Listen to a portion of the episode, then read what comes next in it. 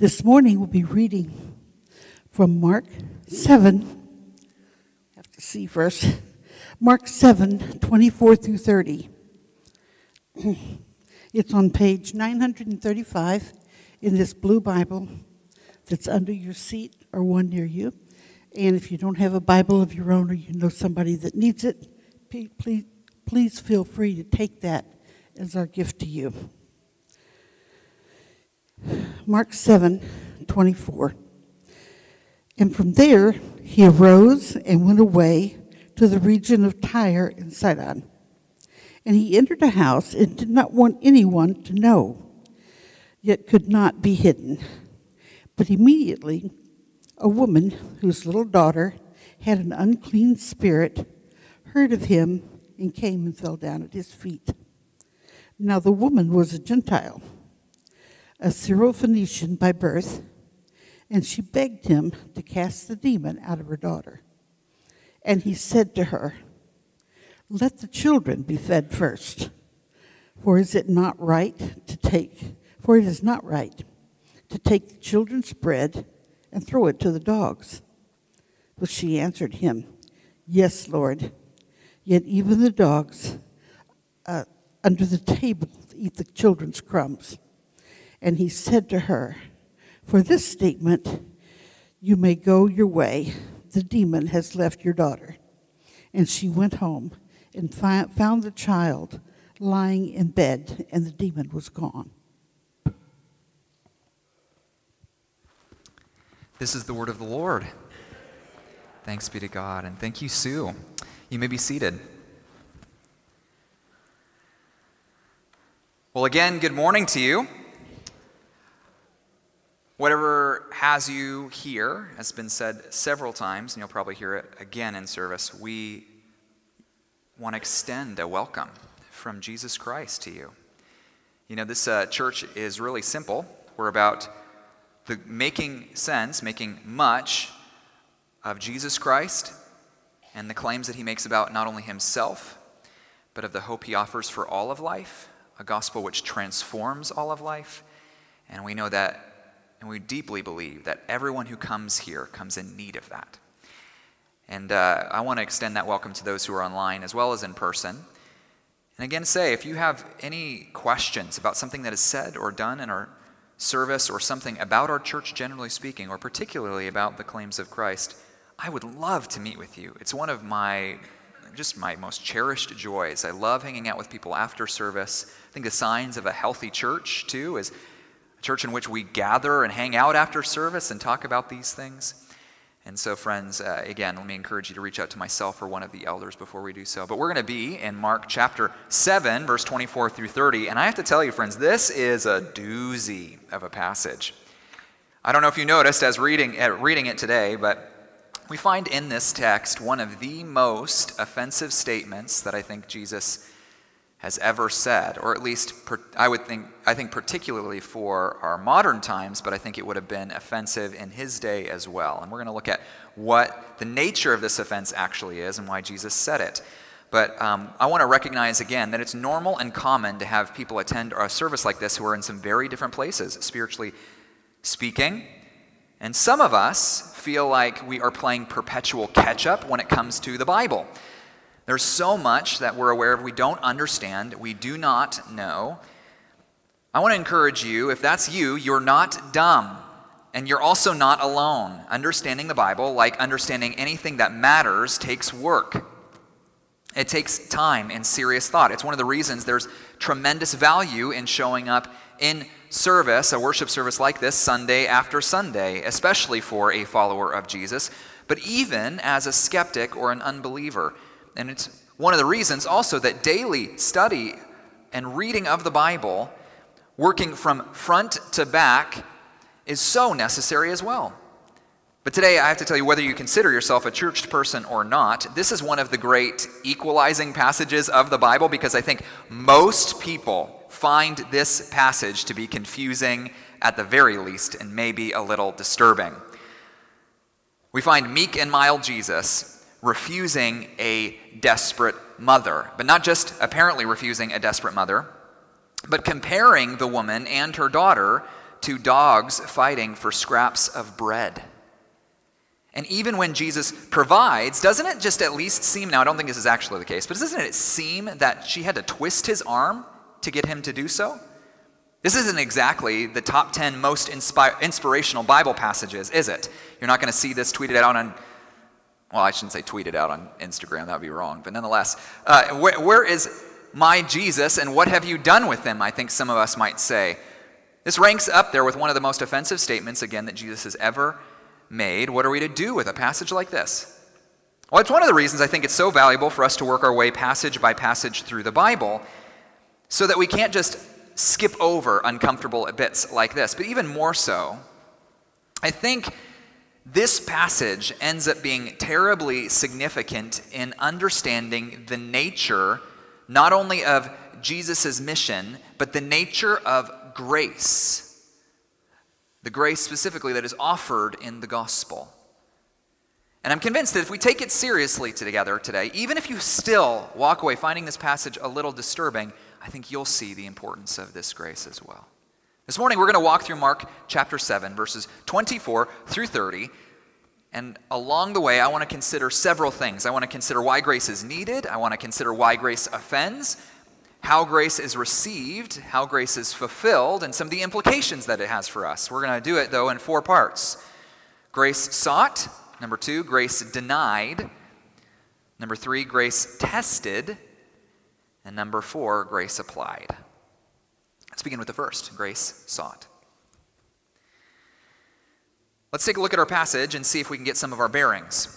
I encourage you to keep your Bibles open. If you do not have one, please take that Bible as a gift to you, the one that's under your seat or in, in front of you, um, and you can find that passage. Again, what was the number somebody shouted out on a blue Bible? What was the page number? 935. Thank you. The large numbers are the chapters, the small numbers are the verses. And again, Mark 7, verse 24. Now, up to this point, here's something you need to know, and it's not just an early detail. Jesus has been focusing his ministry primarily in Galilee and has attracted a pretty, pretty extraordinary following there, and increasingly so, uh, quite, quite a bit of conflict there as well, both from the Pharisees, but also Herod, the local government. He is making waves and gaining steam in these Gennesaret plains. But then, for some reason that Mark doesn't give us, Jesus does something deliberate and very unexpected. Almost all of Jesus' ministry took place, you see, within the traditional borders of Israel, in areas dominated by the Jews, for reasons we're going to get to in a second. But in verse 24, Mark tells us that Jesus decisively sets out with his disciples beyond them, leaving the borders of Israel behind for Gentile territory. But not just Gentile territory, a word again meaning a non Jewish person. Mark tells us this is the region of Tyre and Sidon. Now, something you need to know about this region is that it had a long and painful history with Israel. In centuries past, this area was where their most infamous queen had been born, Jezebel.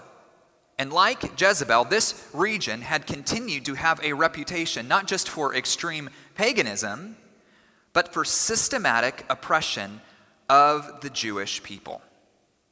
During the Maccabean Revolt, for instance, just a few hundred years prior to this, Tyre joined with the Seleucids in fighting back the Jewish freedom fighters desperate for independence. And it seems that in Jesus' day, the residents of Tyre were responsible still for extorting the people of Galilee on a daily basis, where Jesus was ministering. Ironically, in the very place that he is feeding the 5,000 out in the wilderness there, that same area was being denied of bread from Rome. Often it would seem by those in Tyre who received those provisions, but then hoarded them, leaving the Galileans hungry. In other words, the relationship was not good between the two of them for many reasons, and not just ethnic. It's no wonder that Josephus, the first century Jewish historian, calls the notorious people of Tyre our bitterest enemies. And it would have come as no surprise to the disciples then that Jesus, go, when he goes there, not only goes there, but goes into hiding. Did you notice that? He goes into a home not wanting to be found out, at least it would seem. We have to ask, though, why in the world was Jesus here? No self respecting Jewish man would head out here unless he had to. At the very least, we have to say it's because Jesus wants to invest a bit more fully in his disciples. Along the way, the disciples aren't exactly the um, experts when it comes to understanding his ministry. They seem like 5, 15 steps behind. There are many things they still don't understand about his nature and mission, and Jesus needs to teach them even more fully. And we're going to see that today, some things that they do not understand. But still, that doesn't understand why he is here of all places, why he is deliberately set out here for of all places. And we're going to have to hold that question for just a second. Now, so often when Jesus withdraws, it's not long before he is found out in the Gospel of Mark. It's almost hilarious. He, he goes and seeks to get rest with his disciples, and crowds come chasing him down. He goes to pray in the wilderness, and the disciples come hunting him. And here now he is found out in this home. Even here, he has gained a reputation in Tyre and Sidon as a miracle worker, maybe, if nothing else. And it seems within the moments of their arrival, someone came knocking at the door of where they're staying. Well, not so much knocking as she comes weeping and falling before his feet, a desperate mother, begging Jesus for the stability and safety of her daughter who was possessed by a demon. Now, something Similar to this had taken place in Mark chapter 5. An equally desperate parent, a man named Jairus, whose daughter was dying, who, was, who also fell at Jesus' feet, begging for the life of his little girl. But this isn't Jairus. Jairus was an influential Jew. He was called the president of the local synagogue. He was a Jewish man of particular importance and particular religious seriousness. But this was an unnamed Gentile, a Syrophoenician, no less. Jairus would have been a God-fearer of some standing. She was an unclean, Greek speaking pagan. He was a friend, at least most would have considered him to be. So she would have been regarded a bitter enemy all we know about this woman, in fact, and Mark is clear to give us, is the background that disqualifies her. And yet, here we find her, shattering their privacy, desperate and weeping, brash and disruptive, begging grace from the healer for her little girl. But none of this is as surprising as Jesus' response, is it? Let's look at verse 27. And he said to her, Let the children be fed first, for it is not right to take the children's bread and throw it to the dogs. I'm not going to lie, this is a hard saying.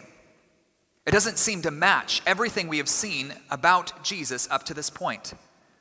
You know, Jesus has been called an extremist already, but it's normally his compassion that's getting him into trouble, pursuing the sinners, the social outcasts, the unclean, even when it cost him his reputation. In fact, in the passage prior to this, Jesus insisted on redefining ceremonial boundaries among his fellow Jews.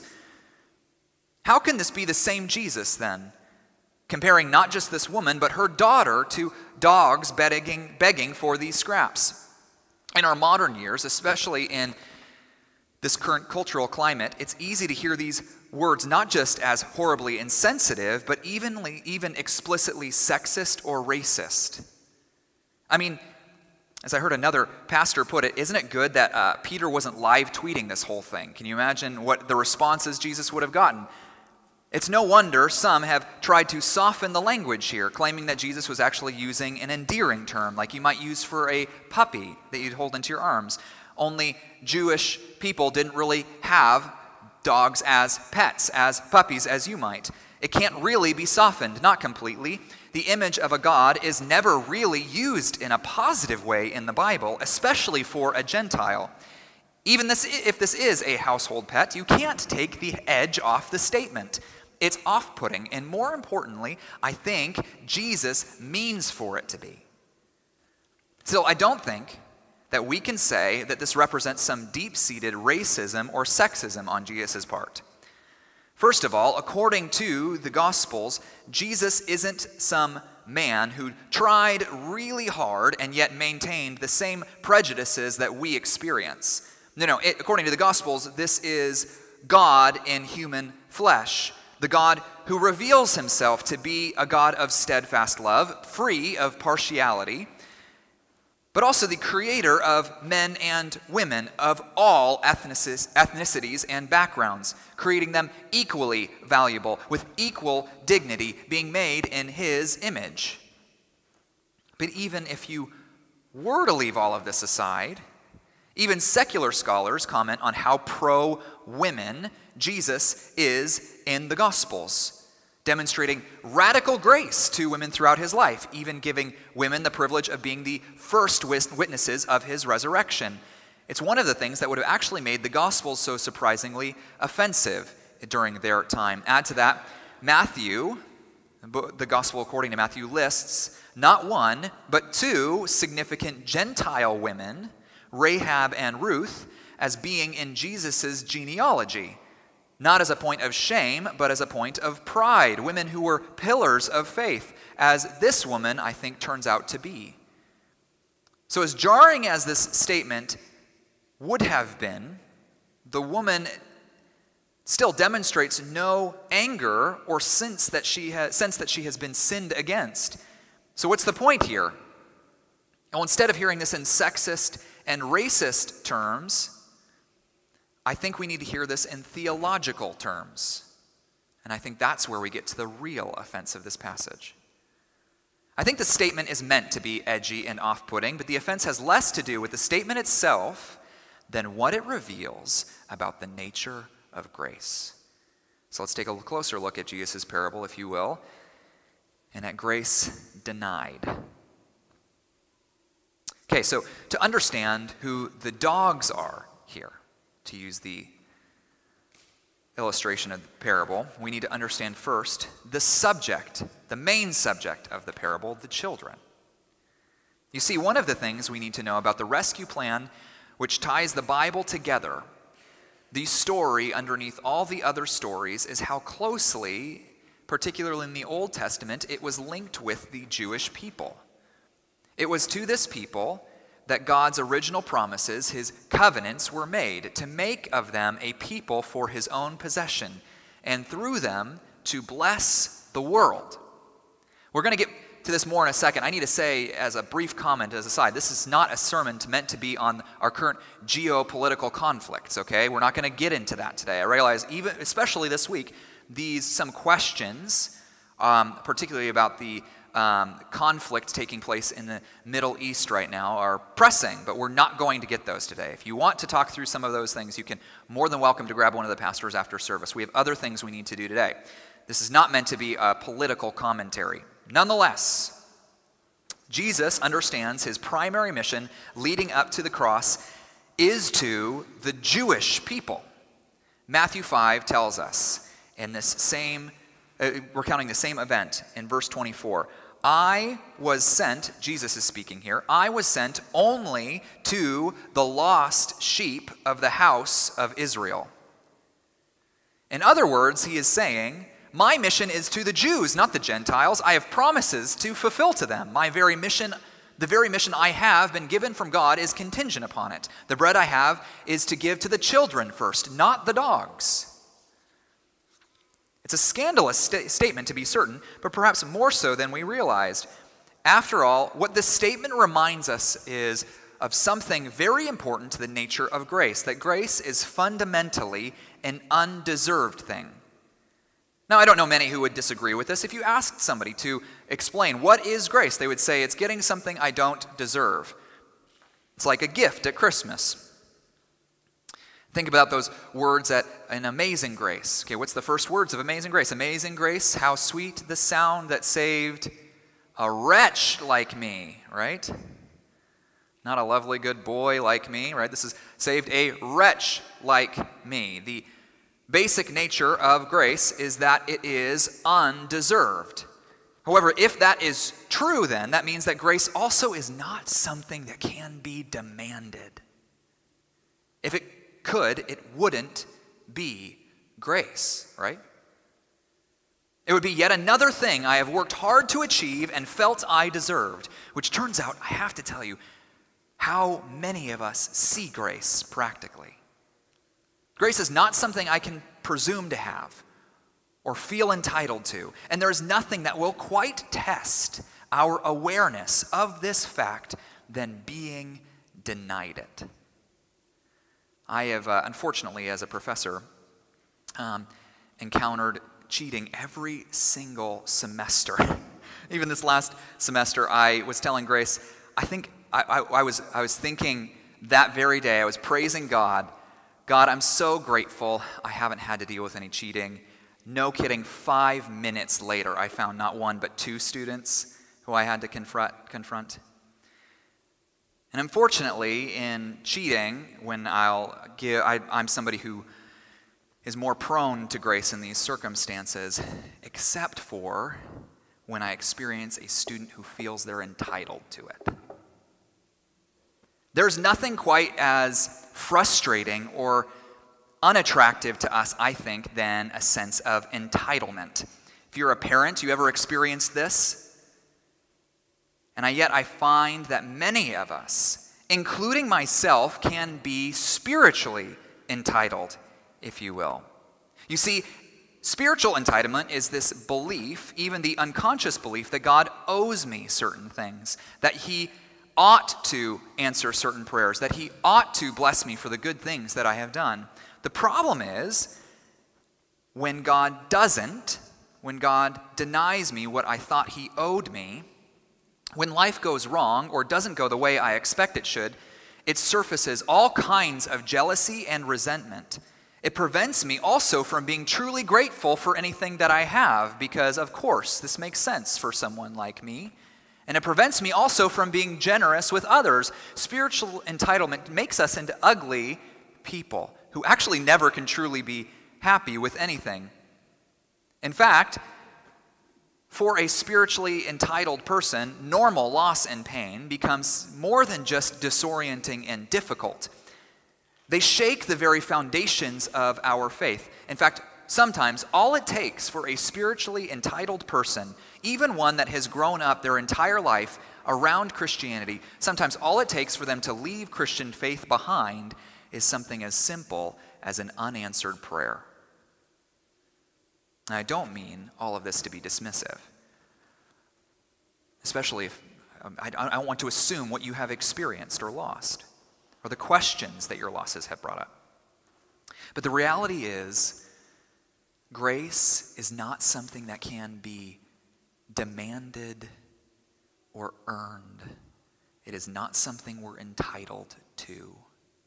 God is not a vending machine. We cannot rack up IOUs against him. Your obedience does not do God any favors.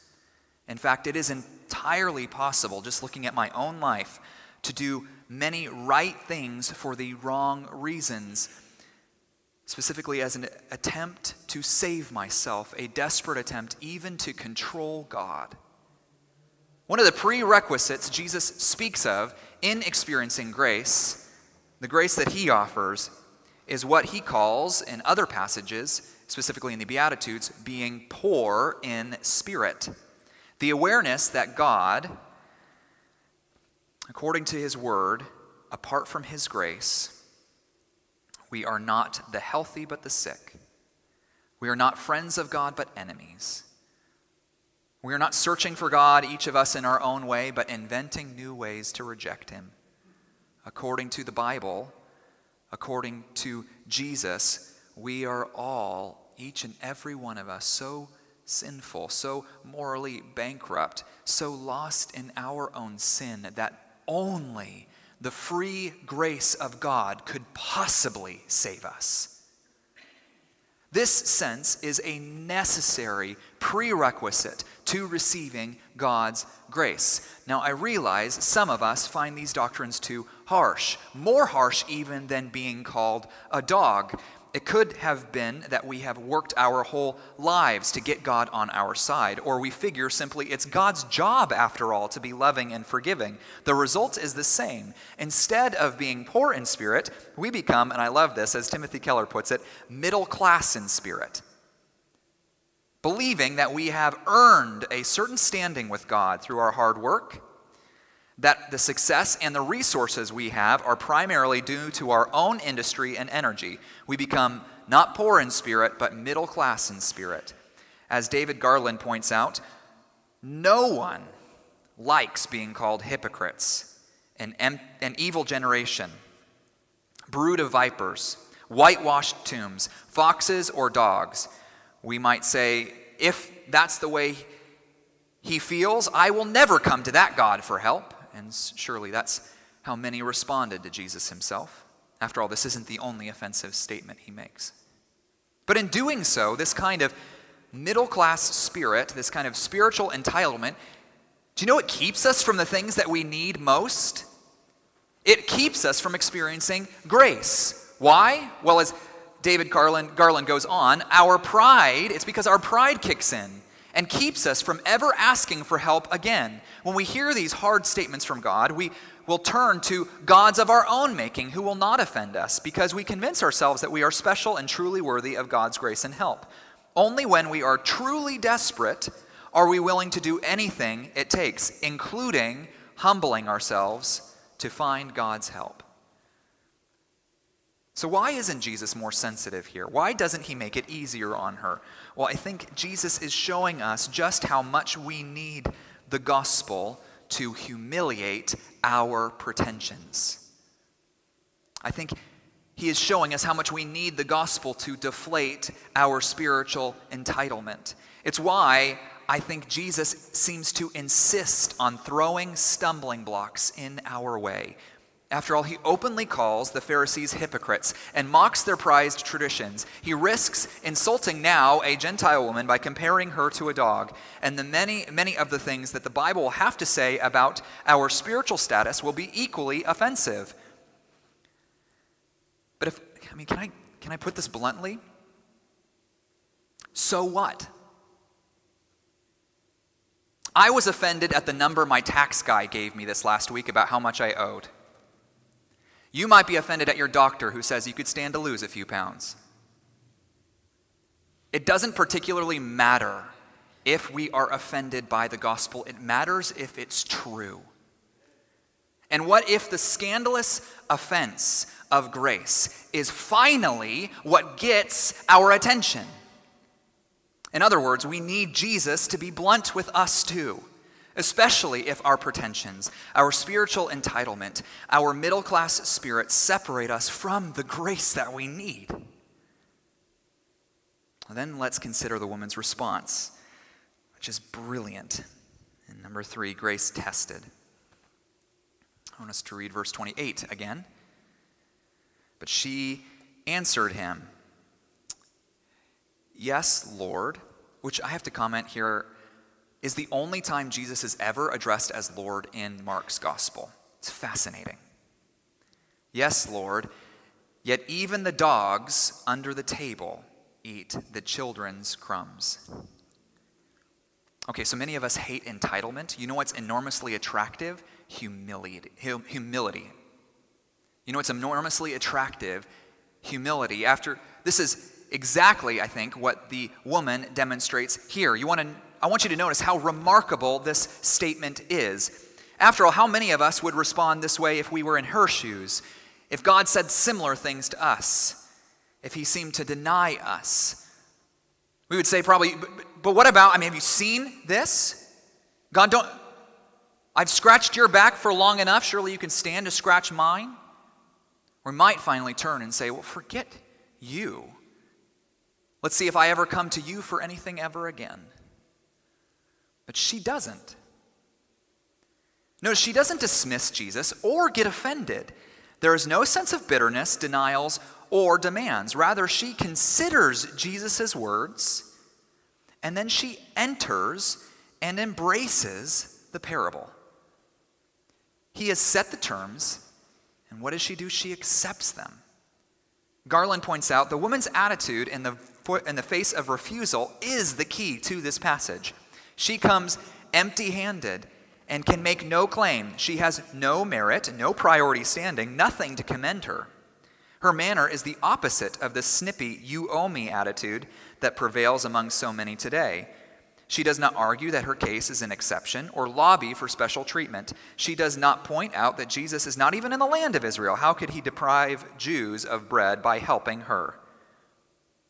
Sometimes it takes a moment of desperation like she faces to make us humble ourselves to fall on his grace, knowing we're the last to demand it. And in doing so, she proves more humble more faithful than any of the Jews, the so called children that Jesus has encountered thus far. That includes the disciples themselves.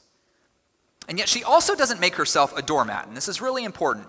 She doesn't leave with her head in her hands, cowering not just in despair, but in self loathing. Okay, that is not what the Bible asks of us. That is not, that is false repentance. It is not a looking inward and convincing of myself of why I am, nobody loves me, everybody hates me, I'm going to go eat some worms. That is not what the Bible means by repentance. It's an old children's song I've quoted a couple times. Nonetheless,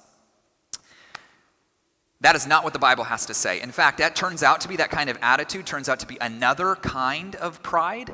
It doesn't seem like pride, it doesn't smell like pride, but it ends up being just as self focused as the most kind of egregious arrogance. The Bible actually invites us into something much different, which she demonstrates here. Instead of self loathing, it seems she sees an invitation left open in Jesus' words, a cracked door in what Jesus has said, specifically in one word in verse 24 first. First. Sinclair Ferguson points out in his parable when he says, Let the children receive their bread first. That's the window, that's the crease that she needs. She goes right for it, that first, as if to say, Yes, Lord, that's fine. Satisfy them first. I'll take the crumbs, I'll take the leftovers. It was like Jesus said, the children have to be satisfied first. And she responded by saying, So you're saying there's a chance. And this is where her faith, I think, shines. You see, in the face of sin and what our sin deserves, knowing that the only thing we deserved is God's judgment, faith doesn't wallow. Faith presses on, and she presses on, presses into the hope hidden in the despair, not because of what she sees in herself, but because of something more importantly she sees in Him. What exactly? Well, it's interesting. Even as a Gentile pagan, she sees in Jesus sufficiency, an ability to meet her need, even though it is only a need for healing at this point. The kind of bread, these crumbs she's asking for, are simply for a life free of the terror and bitterness and heartbreak of, that the demon has caused her and her daughter. She still, nonetheless, even with that small thing she's asking, she knows she has nowhere else to go, and, and he has what she needs. It's a fascinating level of insight and awareness. Let me ask you do you see in Jesus the same sufficiency? Do you see in Jesus what you most need, something you cannot get anywhere else? Or do you, at least functionally, and I'm speaking to Christians like myself, do you at least functionally act as though God really were unnecessary. That Christ might make a useful addition to your life, but not as the Lord of it. This kind of desperation forces her, and I think some here, to see that our attempts at self salvation, saving ourselves, rescuing ourselves, providing for ourselves, will not work. And surely in Him, He has all that we need. Some of us here, surely some of us have seen that today, but she also sees generosity Yes, his mercy, as the Bible will say, is his to give or to withhold. It cannot be demanded. And he is free to give in whatever order he sees fit to give it, she says. And yet, it's as if she says, I, I wonder if there is mercy for me. Again, do you see the same? Do you not only see in Jesus what you need, but believe that even though he does not owe you, that there is mercy there for someone like you?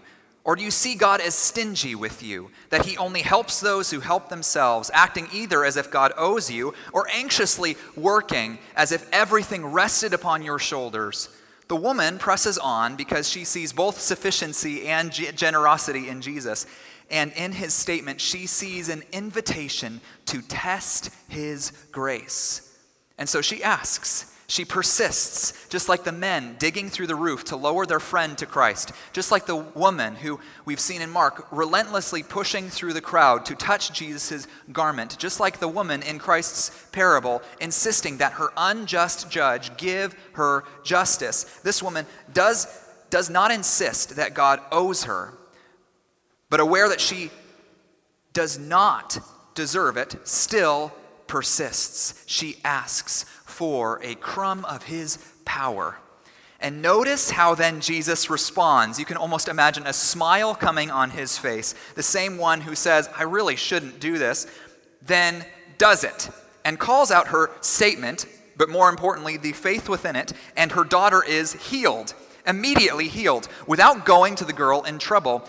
He, he is not limited in his power. He can heal from a distance. It's interesting, though, Jesus only does this, heals from a distance, without going to the person in trouble with Gentiles in the Gospels. Isn't that interesting?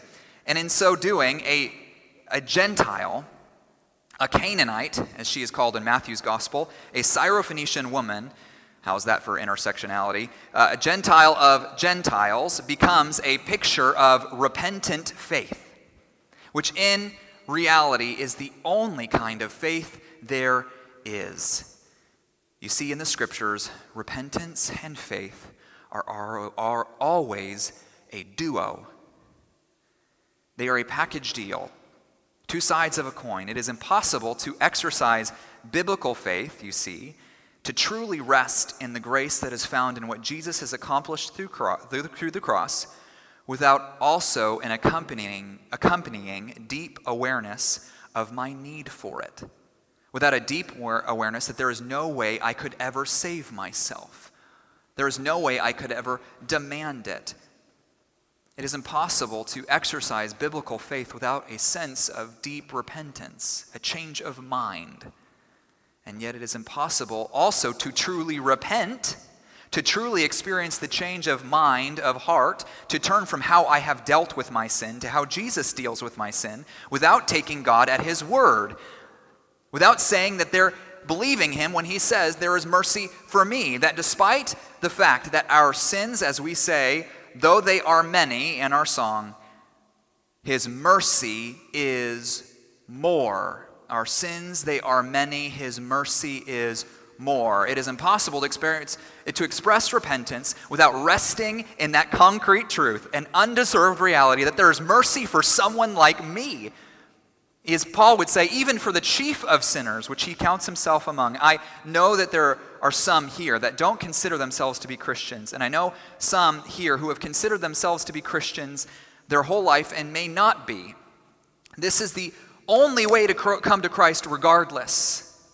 Regardless of past performance, repentant faith is the only way to enjoy this bread, the living bread, the grace of life from Jesus Christ. And if you're here wondering if Christ might have mercy for you, let me encourage you to test it, to persist despite the obstacles of doubt and uncertainty in front of you. Would you take the invitation to test his grace, to doubt your own doubts? This scene turned out to be also very, very important for the early church, including many who have been, who would have been asking the same question that the woman is asking, wondering to themselves, is there hope for me? After all, perhaps the majority of those reading this in the first century would not have been Jews in Rome where this may have been written, but Gentiles. Some would have been offended by this statement too, particularly the notion of Jewish priority it seems that Paul had to correct that in his book to the Romans, where he had to, to correct those who would presume upon God's grace as if they had done somehow better than those who had rejected it. But still others would have been listening with rapt attention, saying, What hope do we have to receive grace, let alone offer it to others like this? It turns out great hope. Just like Jesus' statement last week declared all foods clean, this miracle declares that all people may be made clean. And as if to spotlight this, the passage is sandwiched between two significant miracles, one we're going to get to. One miracle on, that we've already seen is the feeding of the 5,000. What we're going to see is almost a repeat. You almost if wonder if there's deja vu. Uh, the feeding of the 4,000. Both are miraculous feedings of massive crowds on either side of this. Both begin with hordes of people who come hungry and leave satisfied. Baskets running over with bread because of Jesus who provides. Only one, the first we've seen, takes place in Jewish territory. And do you know where the second takes place? In this same area among Gentiles. It's as if this is in the center of a, of a, of a collection of passages hinting forward at what will become true after Christ that grace will go to all nations, all tribes, all peoples. It will go absolutely everywhere, offering them the same bread, the same salvation. Yes, first by coming to the Jews, but then going radically everywhere else the same one who is undeservedly generous with the children will soon be generous with the so called dogs. In fact, the more you look for this in the Bible, you will see it's always been God's plan, whether it is God's promises to Abraham in Genesis 12 to bless all nations through him, the forefather of the Jews, or David's vision in, 80, in, in Psalm 87 of the kingdom of God in which David himself describes the kingdom of God as gathering people from Egypt and Babylon and Philistia and Tyre, saying they will be numbered among his chosen ones, his Messiah's people. Or Jesus' words in John 10 that he has sheep, but some sheep that are outside of this fold, sheep outside the Jewish people, who will soon be brought not into a separate flock, but into the same one flock. You see, it is not just that God's grace was, it's not that God's grace was only for the Jews, it was rather first for the Jews. In fact, it was in being faithful to the Jews that a way would be paved for the Gentiles as well. How? As a Jewish Messiah, the mocked and crucified King of the Jews was killed by Jews and Gentiles alike. Only to be raised again that he might become Lord of both Jew and Gentile that he might deliberately secure those he had chosen for himself from every tribe and nation and tongue. Even so, even as God's reasons for mercy are hidden from us, his mercy is not reactionary and random, casting bread to whoever might demand it. It is purposeful and deliberate, purchased at the cost of his blood according to the plan of his Father, that it might be offered not just to some, but to all who seek him through faith. It is summarized quite wonderfully in Romans 1, verse 16, in which Paul says, For I am not ashamed of the gospel, for it is the power of God for salvation, notice this, to everyone who believes. That uh, everyone, in many ways, should be italicized to absolutely anyone.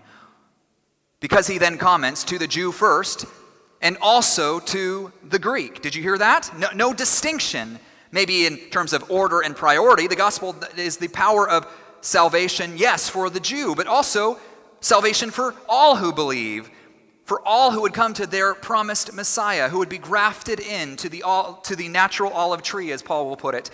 He begins with the Jew, but only that even the Greek might taste the bread as well. The barrier shattering, world radiating grace of God is pictured in these hard words of Jesus. And yet, I think there's still one more implication we haven't mentioned that we need to before we move on, and that's grace given. See, I have to wonder if Jesus, as he's saying this, does it with a bit of a side eye at his disciples. After all, I'm convinced that Jesus does not uh, possess a hint of racism or, or sexism, as his final response to the woman confirms. However, this kind of prejudice would have been all too common in his day. In fact, Matthew tells us that the disciples begged him to send this beggar away from them. They weren't confused by his apparent lack of mercy. It was logical to them. After all, she was a Gentile dog. And yet, it's interesting that the Geneva Bible, an English translation of the Bible composed 400 years ago that includes some commentary, adds the comment that Jesus is speaking to the woman according to the opinion of the Jews. In other words, he puts the words of his contemporaries in his own mouth, and in doing so subverts them. And speaking in ways that might seem to hint to prejudice, his actual words unravel the reasons behind prejudice, which is no less common today than it was in the first century. The issues and groups may have changed, but the way that sin affects our hearts does not. You see, the reason people demonstrate prejudice, whether due to someone's race or status, or orientation, or clothes, or education, or religion, the reason people don't just size one another up, but make sweeping assumptions about what one's skin color, or burqa, or bank account, or age, or political party reflects about their character it actually has a great deal to do with one's own ego. It's easier, you see, to blame, to deal with my own fear, to deal with my own insecurities, if I can just find someone or a group of people to blame it on. Life feels a bit more in control if we can know at a moment's glance who I at a moment's glance on a snap judgment who I can and cannot trust. But more importantly, we feel better about ourselves and our place in the world if we know who is on the right side because doesn't that mean I I mean sorry who is on the wrong side because doesn't that mean I'm on the right our fears and resentments turn out to become factories for scapegoats and snap judgments it's why people swallow lies about someone's belief and conduct without even realizing it it's why people are more prone to doubt someone based on their accent or skin color and it's why they unconsciously collect more and more evidence throughout their life to shore up that distrust. It doesn't even have to be intentional, and it does not relinquish its hold easily. In the late 18 and late 1600s, I should say, Morgan Godwin, who was an Anglican uh, missionary, served parishes in Virginia and also on the island of Barbados. I'm sorry, Barbados, only to meet with strong resistance from slave owners when he sought to convert their slaves. You know what they said to him? He wrote that they commonly protested, What? Such as they? What? Those black dogs be made Christians? What? Shall they be like us? It's a disgusting thing to hear said. And yet, are we so unlike them? Prejudice didn't die out with the abolition of slavery or the, abol- or the abolition of Jim Crow laws. Pride, pride produces prejudice. It's one of the most common things that it does produce. Pride categorizes people into those who deserve God's grace and my love and those who do not. But the gospel deflates all of this. Not only does the Bible teach that every human life is created with equal dignity and moral value, it teaches that no human being is more deserving of God's grace than another. As the statement goes, the ground is level at the foot of the cross. And the more we meditate on the undeserved nature of grace, yet has the fact that it has come to me, the more I preach back at my resentment and my mistrust of others, the more we will find our prejudice begin to melt. Notice again, the woman here does not play into the prejudice between the Jews and the Gentiles around her. There is no sense of, uh, of resentment in the Jewish at the Jewish share of God's blessing, nor does she say ugly things in response to Christ. She knows she comes as an outsider, one who is undeserving, and in so doing, she leaves with more of an understanding of Jesus' mission and his grace than even his disciples. What about you? Are you willing to hear Christ's words to you? Even hard words. And will you still seek his grace? Dwight Moody is reported to have said that Jesus sent no one away empty except those who were full of themselves. Will you take that path of repentant faith? Let's pray. Lord, your Father, we come to you as those who um, are undeserving of your grace, whether we've woken up to that fully or not. And I know that the longer I live, the more I'm seeing the depths of my own sin. What it really cost Christ to save someone like me. But in in that, there's the opportunity for all of us to see the cross grow in our imagination, to see His mercy be even more than my sin. Instead of pretending and performing that we can earn our way into your behavior, I mean, into your favor, through our own behavior, or simply demand that it's your job, Lord, we want to hear Christ's harsh words, even to us, that they might catch our attention, make us willing enough to be humble even to, even to rest and fall upon grace. And I pray that some might today, some who may have never rested upon that grace before, and for those of us who have, over time, even as Christian, come to presume that grace, to take advantage of that grace, to assume that it at least makes more sense in my case than it does theirs, would you move us again to repentance and awareness? that we would hate that own that kind of pride, that middle class spirit, that spiritual presumption and entitlement. We would hate it. We would repent of it. We'd bring it straight to the foot of the cross that we might experience fuller and deeper joy. We might remember again what it meant that Christ saved someone like me. And that might make us bold and compassionate to extend that same hope to others. The only hope we have for that is the same grace that saved us. And we pray for Christ's sake alone, where that grace is found. Amen.